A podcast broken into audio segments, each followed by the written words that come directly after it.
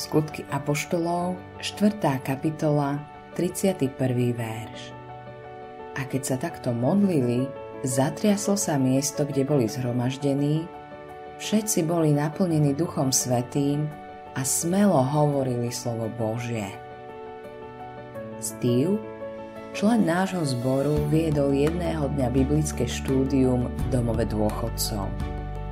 Keď vyučoval z knihy skutkov apoštolov, a vysvetľoval, ako raná církev ovplyvnila ich svet, povedal domácim, ako si ich Boh chce použiť. Jedna 82-ročná žena prítomná na biblickom štúdiu sa každý deň modlila za to, aby ju Boh naplnil Duchom Svetým a dal jej odvahu šíriť evanielium. Keď Steve hovoril, zdvihla ruku. Mám námed na vďaku, povedala. Modlila som sa za Božiu moc v mojom živote a minulé sa mi podarilo priviesť ku Kristovi 85-ročného pána. Príklad tejto ženy nám pripomína, že veľké poverenie z Matúšovho Evanielia 28. kapitoly 19. a 20. verši nie je určené len pre 18 ročných. Je určené aj pre 82 ročných. Veľké poverenie je pre každého, aby vyšiel do sveta a hlásal evanielium. Čo je to evanielium?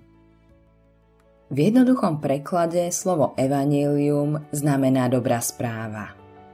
Dobrá správa je, že Boh nás miluje.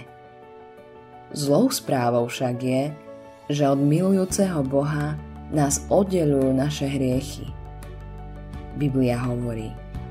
Všetci totiž zhrešili a nemajú slávy Božej. List rímským, 3. kapitola, 23. verš. K Bohu sa nedostaneme prostredníctvom dobrých skutkov, morálneho života alebo náboženských rituálov. Boh však poslal svojho syna Ježiša Krista, aby zomrel na kríži za naše hriechy. Ježíš zhrnul Boží plán, keď vyhlásil. Lebo tak Boh miloval svet, že svojho jednorodeného syna dal, aby nezahynul, ale väčší život mal každý, kto verí v Neho. Evangelium podľa Jána, 3. kapitola, 16. verš. Otec poslal svojho syna Ježiša, ktorý dobrovoľne išiel a zomrel na kríži za naše hriechy. Ak sa odvrátime od svojich hriechov a uveríme v Ježiša, On nám odpustí. Autorom tohto zamyslenia je Greg Laurie.